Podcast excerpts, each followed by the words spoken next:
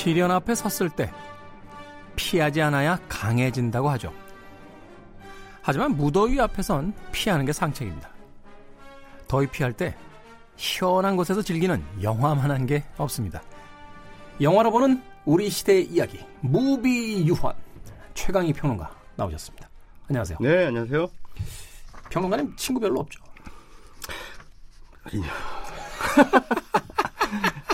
정콕을 찔렀군요. 곤혹스러운 질문을. 아니, 근데 뭐 친구가 많은 게 중요한 게 아니라, 네. 네, 질적으로 괜찮은 친구 몇, 몇명 있으면 되는 거 아니에요? 네. 네. 없던 얘기입니다. 우리 네. 친구가. 음.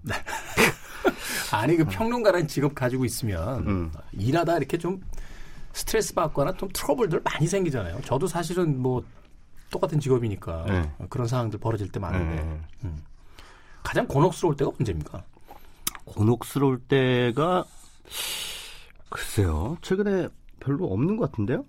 곤혹스러움을 겪은 경우가? 음, 그러니까 곤혹스러운 상황이 없는 게 아니라 이제 점점 네. 그 강해지는 거죠. 아, 그 단련이 좀 되는 거죠. 왜냐하면 이제 평론가라는 게 어쨌든 자기 의견을 드러내야 되는 거니까. 근데 모든 사람들의 취향에 다 맞출 수는 없잖아요. 그렇죠. 예, 그 의견들이 각자 다르고 하는데 어떤 분들은 동의하고 또 어떤 분들은 동의하지 않는 거죠. 근데 동의하지 않는 분들의 목소리가 들리면 그게 굉장히 커 보인다는 게 또 요즘 사이버 시대의 특징이죠. 대부분 동의하는 사람은 네. 그 의견을 안 표출하고요. 예, 맞아요. 동의하지 않는 사람들이 의견을 많이 냅니다. 맞습니다. 네. 제가 예전에 그 우리 왜 김태훈 씨하고 이 3M 흥업이라는 팀 블로그 했었잖아요. 네, 한 10년 됐죠. 예, 그때 뭐 우리가 글 한 번 쓰면 난리가 났었잖아요. 막 하루에 100만 뷰씩 들어오고 그랬어요. 100만 뷰가 들어온 게 중요한 게 아니라 네. 그 가만히 안 놔두겠다라고 하는 분들이 하루에 한 몇천 명이 됐어요. 그러니까 저도 그때 글 하나 썼다가 뭐 별의별 댓글을 다 받아봤어요. 뭐 진짜 이 세상에 존재할 수 있는 모든 악플은 다 받아봤는데 근데 제가 그때 가만히 한번 봤어요. 몇 개의 악플이 달리나 음. 그랬더니 한 400개 정도 달리더라고요. 400개. 100만 조회가 기록된 100만 조회를 기록한 글에 400개가 달렸다면 네. 퍼센티지로 따지면 얼마 안 되는 거예요. 수치가. 그렇긴 하네요. 예. 네. 그리고 그 거기에 달린 댓글의 특징이 대부분 악플이에요. 만 개에 4개 정도 달린다. 예. 네. 그러면 얼마입니까? 0.4% 0.04%죠? 그렇죠. 예. 그래서 뭐 0.04%의 사람들이 하는 말에 내가 휘둘리는 거는 좀 웃기다라는 생각이 드는 거죠. 근데 그때는 휘둘렸어요. 그때는 예. 근데 이제 뭐 지금 같은 경우에는 이제 그런 상황들을 겪다 보니까 어느 정도 단련이 된 거죠.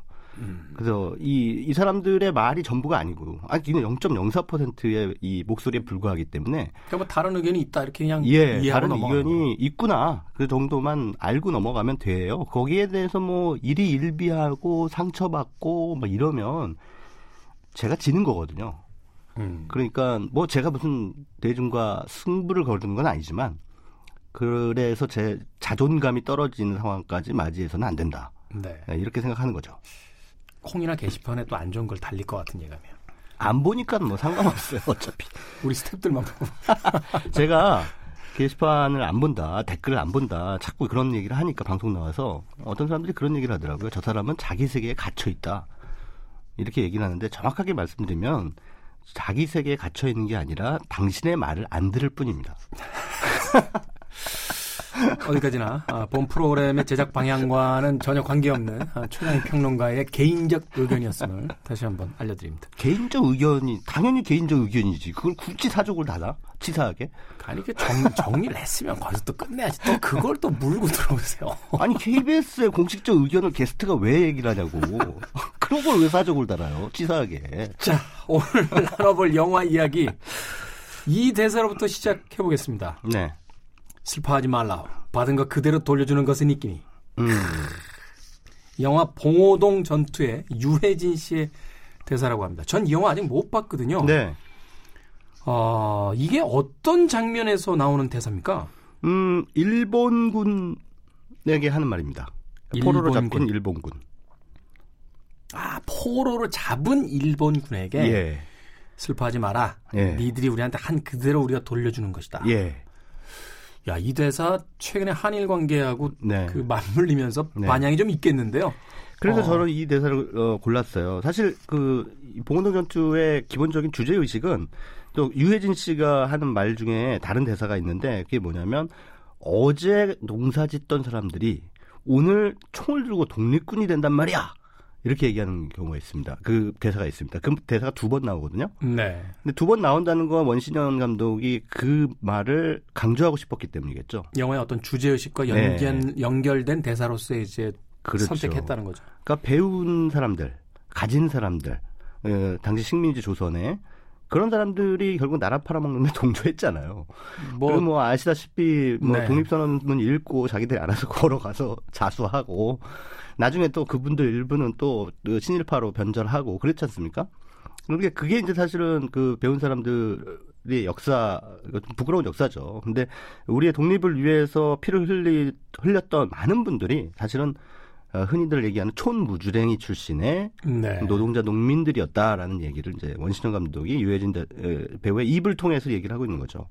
근데 그 음. 대사도 인상적이지만 저는 이 슬퍼하지 말라우 받은 거 그대로 돌려주는 거니까라고 하는 이 대사가 지금 이 시국과 맞물려서 어, 상당히 의미심장하고 유의미한 그런 대사로 들렸습니다. 왜냐하면 우리가 지금 뭐 일본 제품 불매 운동하고 여러 가지 그 일본에 대해서 뭐 다양한 방식으로 우리가 항의를 하고 있지 않습니까? 극복을 하려고 노력을 하고 있는데 지금 이런 흐름은 상당히 주체적이고 능동적이어서 제가 태어난 이래로 이런 방식의 전 국민적 그 항일 캠페인이랄까요?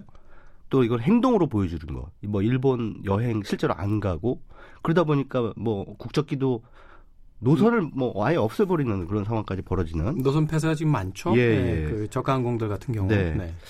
이런 상황이 딱 이 대사 안에 우리의 지금 이심 우리 우리나라 사람들이 가지고 있는 심정 이거를 받은 거 그대로 돌려주겠다라고 하는 어, 이런 기계 넘치는 어떻게 보면 기백이죠 기백.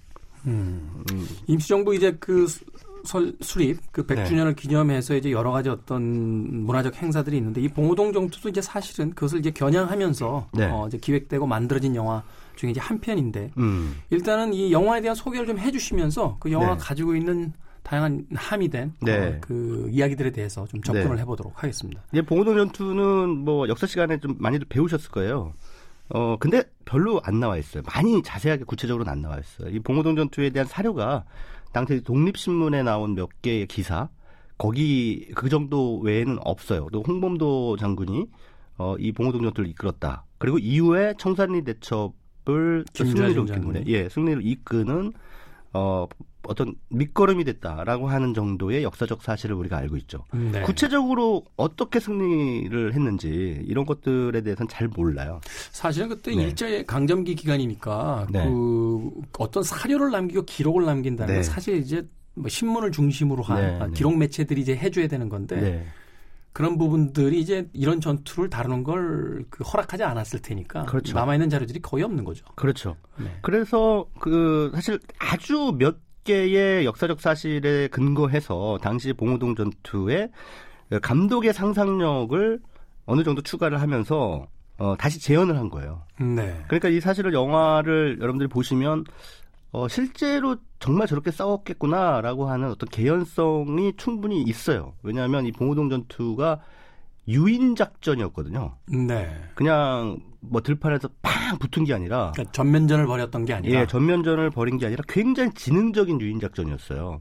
근데 거기에서 이제 모티브를 얻어서 이제 어떻게 됐을 것이다라고 하는 거를 이제 지형집을 이용해서 어 소수의 독립군들이 그 다수의 일본군들을 괴멸시키기 위한 작전이 어, 이런 방식으로 진행되지 않았을까?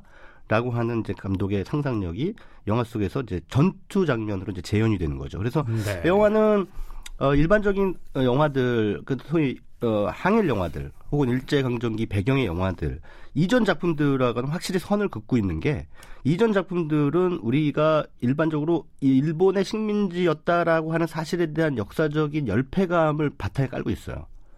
그래서 상처, 아픔, 뭐 이런 것들이 많이 부각이 됐잖아요. 일단은 이제 일제 강점기를 중심으로 한 영화들의 네. 출발 지점 자체가 네. 그 학대받고 또 그 핍박받는 네. 그 모습을 일단 보여줌으로써 이제 네. 거기서부터 출발하잖아요. 그렇죠. 네.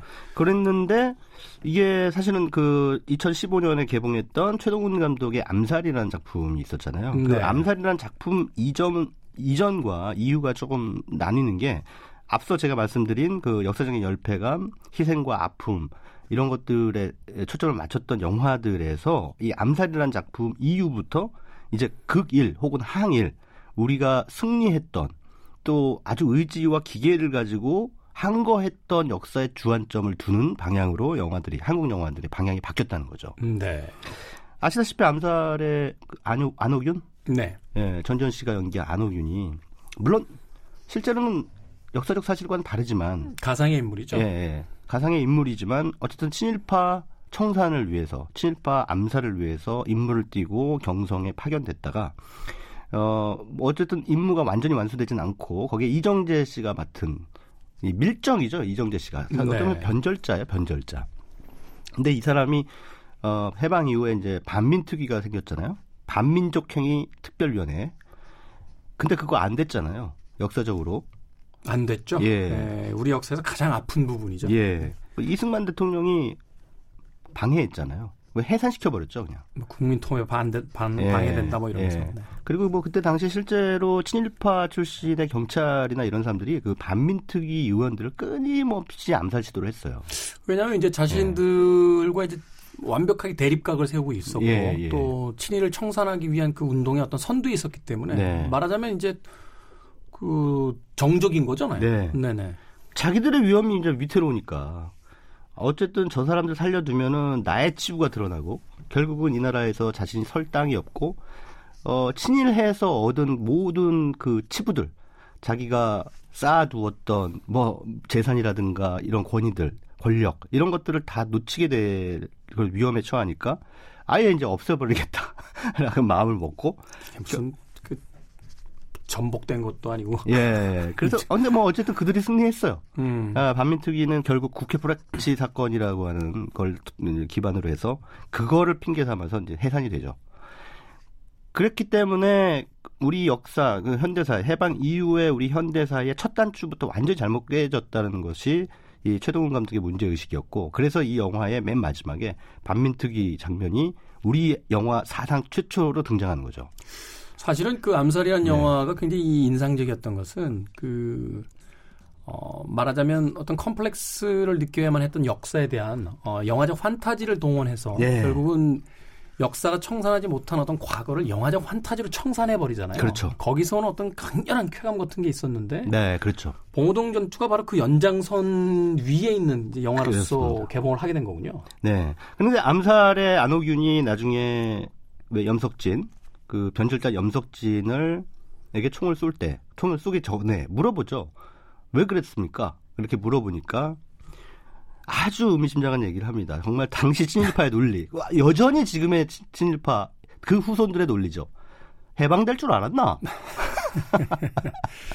사실은 네. 그 어떤 어 해방될 것 같지 않다라는 전제하에서 변절한 지식인들이 정말 많았잖아요. 굉장히 많았죠. 특히 되겠냐? 1940년대. 뭐 이런 이런 예, 예, 예. 패배주의적 어떤 세계관을 가지고 음. 어, 좀 웃었던 게 조금 다른 얘기긴 하지만 일제 강점기 말에 왜 뭐 징용, 징병 뭐 이런 것들 캠페인을 위해서 많은 영화인들이 동원됐어요. 음. 그래서 친일 어용 영화를 만들던 사람들이 많았단 말이에요.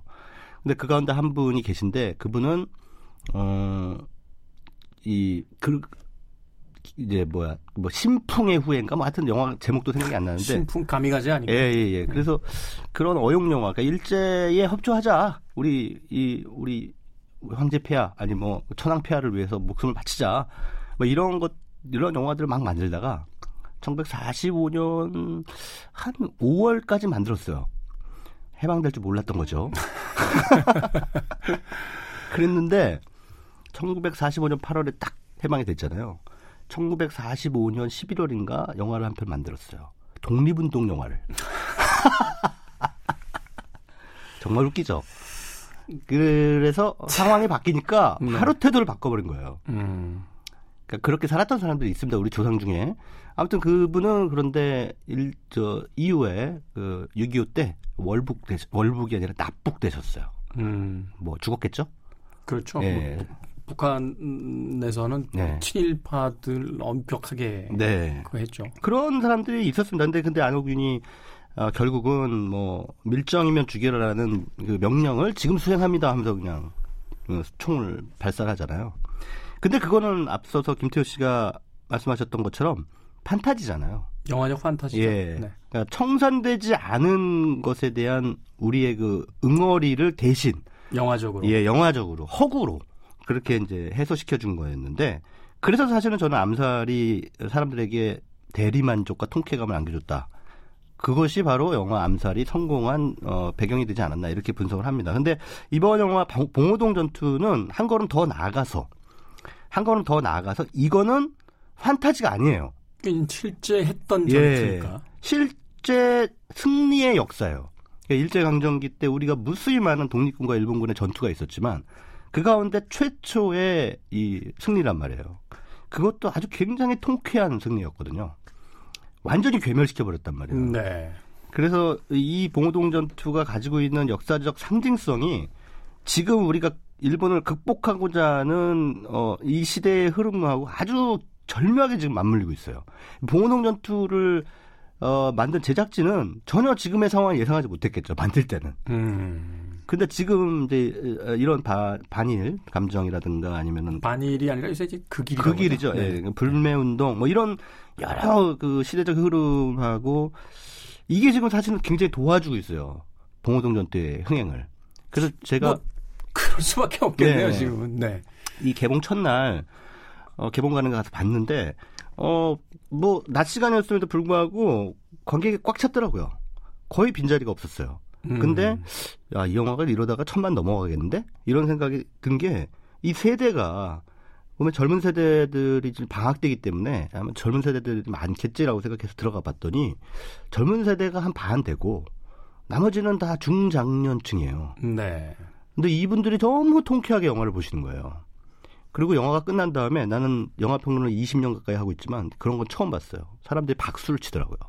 어, 영화 네. 끝나고 나서. 네, 막 박수를 쳐요. 근데 그 극장만 그랬던 게 아니라 여기저기서 박수 쳤다는 거를 많이 목격했대요, 사람들이. 그런 걸 보면은 역시 아, 지금 상황하고 이 맞물리면서 이 봉오동 전투가 사람들에게 굉장히 에, 뭔가 통쾌감을 선사하고 있구나. 그래서 영화 흥행적으로는 굉장히 유리하겠다 이런 생각이 듭니다. 네. 우리가 흔히 이제 일제 강점기로부터 어떤 광복, 해봉에 대한 네. 이야기를 할 때 2차 세계 대전에 일본의 이제 패망이 직접적 원인이었음을 네. 이제 기억하고 있죠. 그러나 그 결과론만 가지고 우리가 자칫 이 해방과 광복에 대한 이야기를 그 기억하기 쉬운데 네. 사료들을 찾아보면 어, 자주 독립을 하기 위해서 무수히 많은 그 무명의 독립군들이 그 무장 투쟁을 하고 네. 항일 전쟁을 벌였던 그 역사들이 분명히 존재하잖아요. 존재해요. 예. 그것들이 사실은 지금까지 그렇게 아주 이야기 몇 개 혹은 역사책의 몇 줄로만 기록이 되어 있었지 네. 그것을 영화라는 어떤 대중적 매체를 통해서 많은 관객들에게 시각적 혹은 체험적으로 보여준다거나 음. 그것을 일깨워주는 경험들이 그렇게 많지 않았었기 때문에 네. 사실은 몇몇 그 정부에서는 아예 노골적으로 그런 이야기 자체를 좋아하지 않았던 음. 그 정부도 있었던 걸로 제가 기억을 하니까 예.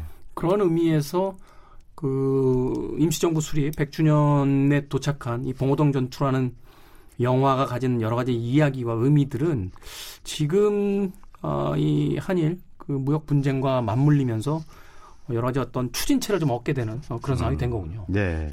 근데 사실 이 영화를 보면서 이제 또 한 번, 또 한편으로는 그런 생각을 했습니다. 에, 우리가 지금 역사책에 서술되거나 혹은 사람들이 어느 정도 알고 있는 그런 독립군들의 활약상, 아, 이런 것들이 영화로 이제 만드는 건 매우 바람직하죠. 매우 바람직한데, 한편으로는 조금 그, 제대로 평가받거나 조명되지 못한 그런 항일 투사들이 분명히 있거든요. 네. 근데 그분들이 이후의 분단 때문에 그렇게 된 거예요. 이념적 색깔을 입히느라고. 뭐 대표적인 분이 지금 서훈 논란에 휩싸여 있는 김원봉 장군이죠. 네. 아시다시피 의열단의 단장, 의백이라고 불렀대요, 당시에. 그 다음에 의열단을 기반으로 한 무장 독립군 조선 의용대를 이제 수립한 분이죠. 그 당시에 그 항일 투쟁에 대한 여러 가지 노선을 보니까 이제 네. 외교적으로 해결해야 된다는 외교파가 있고 네. 냉정하게 좀 때를 기다려야 된다라는 또 이 온건파가 있는데 네. 이그 의열단의 노선은 즉각적 무장 투쟁이잖아요. 네, 즉각적 무장 투쟁. 네, 바로 그 예. 어, 즉각적 무장 투쟁에 대해서 사실은 처음에는 그렇게 전적으로 동의하지 않았던 임시정부의 김구 예. 어, 선생님도 결국은 이제 거기 동의를 하고 이제 무장 투쟁으로 이제 전환하는 계기가 이제 만들어지게 되는 여러 가지 사건들이 또 있었다라고 하는데 그렇습니다. 근데 김구가 뭐 제가 알기로는 제가 공부한 바에 따르면은 김구 선생이 이제 1940년대 들어서 충칭에서 김원봉하고 합작을 해요. 서로 협력 관계를 하게 되고 김원봉이 이끌던 조선 의용대가 어 이전에 문재인 대통령이 뭐 한번 지적을 했습니다만 그 거기에 대해서 거론을 했습니다만 조선 의용대의 일부가 광복군에 합류를 해요. 그래서 우리 국군의 뿌리는 광복군이지만 조선 의용대이기도 한 거예요. 근데 사실 그거 가지고 또 막 색깔론으로 공격하는 사람도 있잖아요. 그게 그 네. 그게 뭐라 하면 좀 명확해야 될 것 같아요. 네. 그 저도 이제 그 연설을 듣긴 했었는데 그러니까 그 이후에 이제 반대 논리를 가지고 이제 공격하는 사람들은 이제 대통령이 김원봉이라는 사람이 국군의 뿌리였다라고 이야기했는데 음, 음, 사실은 그건 정확하게 아니고 음. 그 의열단이 네. 사실은 이제 광복군으로 들어가면서 그게 아 결국은 지금 이제 한국 국군의 뿌리가 된 거다라고 네. 이야기를 했던 거죠. 어떤 특정 인물을 이야기했던 건 예, 아니니까요. 예. 네. 근데 아직까지는 좀 아킬레스건이고 민감한 사안이 그러니까 김원봉에 대해서 지금 자꾸 색깔론으로 그 폄훼하려고 하는 이유가 그분의 행적, 그 해방 이후의 행적 때문에 그러거든요. 그 왜 남북 연석회의 1948년 어 서로 남한만의 단독 선거, 북한의 단독 선거를 우리 하지 말자 해서 김구 선생이 일행을 이끌고 평양에 가지 않습니까? 그렇죠. 잘못하면 분단될 수 있다라고 예, 그때 때문에. 동행했던 분이 김원봉입니다. 근데 같이 동행해서 갔다가 거기 북한에 남았어요. 그리고 다시 돌아오지 않았어요. 근데 그 김원봉이 거기 왜 정착하게 됐는지 돌아오지 않았는지에 대한 비하인드 스토리는 그에게 색깔론을 뒤집어 씌우는 사람들은 절대 얘기 안 하죠. 절대 얘기 안 하죠. 왜? 김원봉은 친일파 경찰들에게 수많은 암살 시도를 당했습니다. 죽어요 잘못하면. 음. 그러니까 김원봉이 그때 당시 어, 한국에 들어왔을 때 진짜 경호원들을 한 10명을 데리고 다닐 수밖에 없는 상황이었다는 거예요. 뭐 실제로 그 노덕술이라는 그 친일파 경찰에게 예. 막 혹독한 그 뭐 취조를 당했었다라는 그렇죠. 이야기도 그- 있었는데. 한 3일? 3일 붙잡혀 가지고 엄청난 수모를 당한 거죠. 근데 김원봉이 그 기계에 넘치는 중국 대륙을 누비던 당시 현상금이 김구보다 많았어요. 김원봉이. 몇배 많더라고요. 예, 예. 네, 김교 선생님보다. 그랬는데 지금 그, 어, 화폐 가치로 치면 뭐 몇백억 원이었어요. 현상금이. 그 지금 화폐 가치로 계산했을 네. 때뭐 그 전 세계에서 역사상 가장 그 높은 현상금 네. 랭킹에 들어가 계시더라고요. 아, 그러니까 일제 간담을 그토록 서늘케 했던 어떻게 보면 한일 영웅이죠. 이런 분이 딱 돌아와 봤더니 노덕술이라고 하는 그 일본에 붙어 먹던 자가 자기를 붙잡아 놓고 그렇게 수모를 주니 그거 견딜 수 있겠습니까? 그래 와서 결국은 어, 나와서 그 기백 넘치던 분이 뭐 하루 종일 눈물을 흘렸다 이런 증언이 남아 있어요. 그리고 아까 말씀드렸다시피 계속한 계속되는 암살 위협 뭐 이런 상황에서 결국은 북한으로 갈 수밖에 없는 거죠. 그러니까 이거를 사람들이 월북했다라고 표현하는데 정확하게 표현을 하면 탈남입니다. 탈남. 남한을 탈출한 거예요. 자, 얘기가 이제 의열단과 김원봉 선생님 쪽으로 이제 예. 돌아갔는데 이제 봉오동 전투 쪽으로 다시 한번 좀 돌려보겠습니다. 이 영화가 가진 그 단순하게 역사를 다루고 있다라는 측면 이외에 가진 예. 미덕이 분명히 있을 것 같아요. 영화적 미덕. 음. 어떤 부분들이 좀 있을까요? 그러니까 앞서서 말씀드린 그러니까 크게 두 가지인데 앞서서 말씀드린 바대로 이 영화의 미덕은 일단 어, 우리 항일 운동의 중심에 섰던 사람들은 어, 그냥 일반적인 우리 민중들이고 민초들이다. 라고 하는 것들을 이제 천명하고 있다는 거죠. 네. 그리고- 무명의 독립운동가들에 예, 대한 이야기. 무명의 독립운동가. 그래서 이 영화 속에 보면은 뭐 함경도에서 오신 분들도 계시고 뭐 강원도에서 오신 분들도 계시고 전라도에서 오신 분도 있고 또 제주도에서 온 분도 있어요. 이런 각지에서 조선팔도에서 온 사람들이 모여서 각자 자기들의 방언으로 막 얘기를 하는데 네. 서로 말이 안 통해요. 그럴 수 있죠. 예, 예. 네. 그러니까 이제 대장인 유해진 씨가 너 제주도 방언 쓰지 말라 그랬지. 그렇게 얘기를 하니까 아주 억지로 막 서울말을 쓰는 그런 음, 코믹한 그런 장면도 등장하거든요. 아무튼 그런 분들이 그냥 어제 농사 짓던 분들 또는 뭐 혹은 마적이었던 분들 또는, 중국에서. 예 아니면 배 만들던 분들 뭐 이런 그 몸을 움직이면서 생계를 일구던 사람들이 어 내 땅을 차- 되찾자라고 하는 투쟁에 가장 최선봉에 섰다는 거죠. 근데 그거를 이 전투 장면을 통해서 아주 어 선연하게 또는 박진감 넘치게 이거를 재현하고 있어서 그냥 그 주제 의식을 우리가 뭐 교훈조로 얘기를 하면 훈계조로 얘기를 하면 좀 지루할 텐데 이거를 굉장히 박진감 넘치는 전투 장면에 삭삭삭삭 스며들게 만드니까 설명에는 사건으로서 예, 어, 사건 이야기하는군요. 예, 예. 그래서 상당히 그 감동적이면서도 또 영화 자체로도 나름대로 흥미롭고 재미있다. 그게 이 영화의 미덕이 아닐까 이런 생각이 듭니다. 이 영화를 만든 감독이 원신현 감독이잖아요. 그렇죠. 예전에 세븐데이즈로 맞습니다. 아마 그 대중들에게 이름을 알렸던 걸로 알고 있는데 그 네. 당시에도 굉장히 영화의 어떤 매, 이 만듦새가 음. 어, 어, 굉장히 훌륭해서 네. 주목했던 감독인데 오랜만에 이제 영화로 돌아온 거네요. 그 사이에 이제 그 공유 씨 주연의 용의자라는 영화가 있었어요. 용의자. 예. 네. 용의자도 보면은 이 추격신이나 뭐 이런 것들 상당히 잘 만들어요. 그렇죠. 예, 어. 이 세븐데이즈도 보신 분들은 아시겠습니다만 편집 감각이 되게 어, 좋습니다. 굉장히 뛰어나고 또 예. 반전도 굉장히 또 예. 흥미로웠고. 예. 네. 그러니까 영상 세공력이라고 하죠. 이거에 있어서는 제가 보기에는 지금 현존하는 영화 감독들 중에 원탑이다. 이렇게 보거든요. 오. 그러니까 그, 정, 굉장히 그 영화- 정도의 극찬을. 예, 영상을 잘 구현하는 그런 감독인데 어, 이번 영화 봉오동 전투는 일본군을 봉오동이라고 하는 소위 말하는 죽음의 골짜기로 유인해서 거기서 포위 공격을 하는 작전이거든요. 네. 그래서 일본군을 계속 그쪽으로 유인하기 위해서 이제 약 올리면서 총을 쏘면서 도망가는 거예요. 계속 약 올리면서 도망간단 말이에요. 그럼 도망가다 보면은 달려야 돼요. 산을. 산 야를 엄청나게 다 달려야 되거든요. 그 영화의 한 3분의 1은 뛰는 씬입니다. 네. 3분의 1은 전투 씬이고 유해진 씨 힘들었겠네요.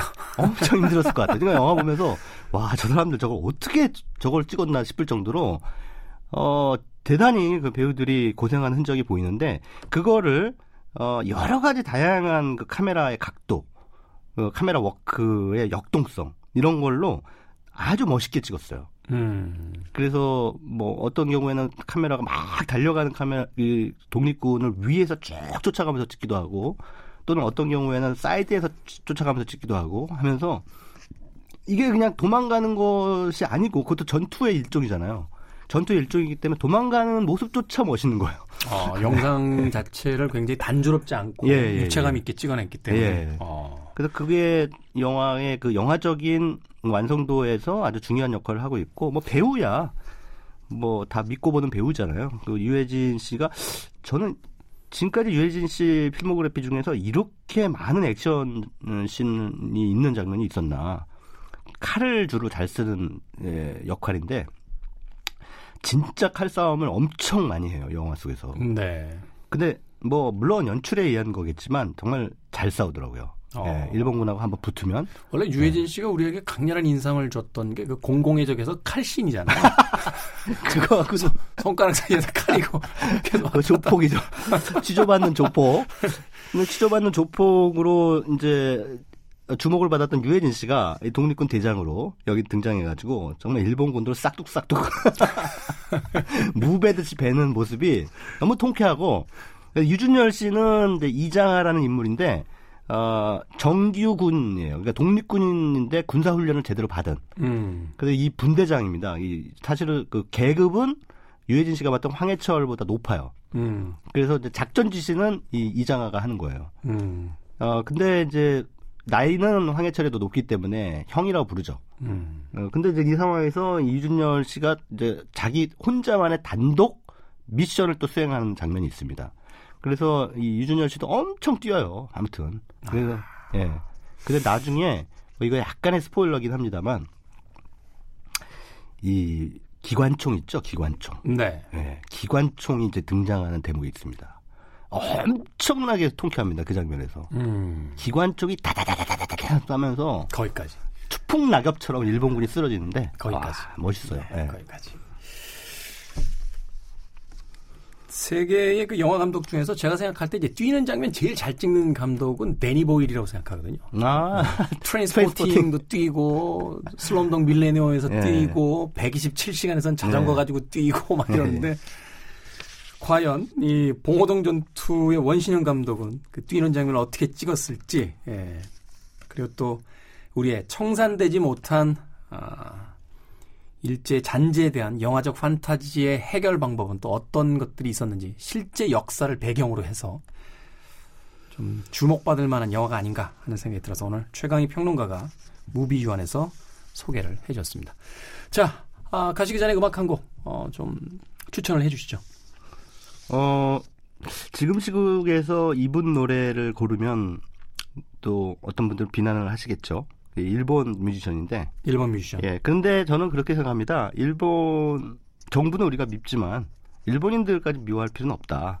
아니, 한국에 예. 와서 저 많은 관광객들이 돈 쓰고 가시는데 왜 미워합니까? 예. 그리고 또 일본에도 사실은 의식 있는 어, 그런 창작자나 지식인들이 많아요. 네. 그러니까 시민들도 계시고 그래서 그런 분 가운데 한 명이죠. 바로 바로 어, 우리식으로 읽으면 사카모토 류이치고 네. 영어식으로 읽으면 류이치 사카모토인데 어, 이분의 이분이 이제 마지막 황제라든가 많은 영화의 OST를 작곡을 했습니다. 아주 유명한 곡들을 많이 만들었는데 뭐 최근에도 Revenant 우리나라에서도 남한산성 사운드 네. 트랙을 아마 류이치 사카모토가. 했던 걸로 예. 기억을 하고 있는데. 근데 이분도 어 일본 정부 특히나 아베 정부의 어 그런 저 이 뭐랄까 지금 횡포죠 횡포 한마디로 이거에 대해서 좀 이 날카로운 그런 그 얘기를 하시는 분이죠. 과거에 그 아베 정권의 그 전쟁법 네. 뭐 이렇게 개헌하겠다는 것에 대해서도 뭐 공식적인 반대 운동을 네. 했고 또 시위에 참여를 하기도 했고 맞습니다. 어, 예. 최근에도 뉴스 보니까 이번에 아베 정권에 대해서 그 날선 어떤 네. 비판을 한 그런 또 인터뷰를 저희가 보기도 했었죠. 예. 네. 그래서 그 류이치 사카모토의 영화 음악 하나 골랐습니다. Rain 그 마지막 황제의 사운드트랙이죠. 네. 예. 류이치 사카모토의 에, 이 음악이 아마 제가 알고 있기로 아카데미 그 음악상을 받았던 걸로 알고 있는데 어, 마지막 황제 오리지널 사운드 트랙 등에서 Rain 들으면서 최강희 평론가와 작별 인사하겠습니다. 고맙습니다. 네, 감사합니다. 자, 저도 마무리하도록 하겠습니다. 아, 지금까지 시대음감 음, 김태훈이었습니다. 내일 일요일 3부로 다시 찾아뵙도록 하겠습니다.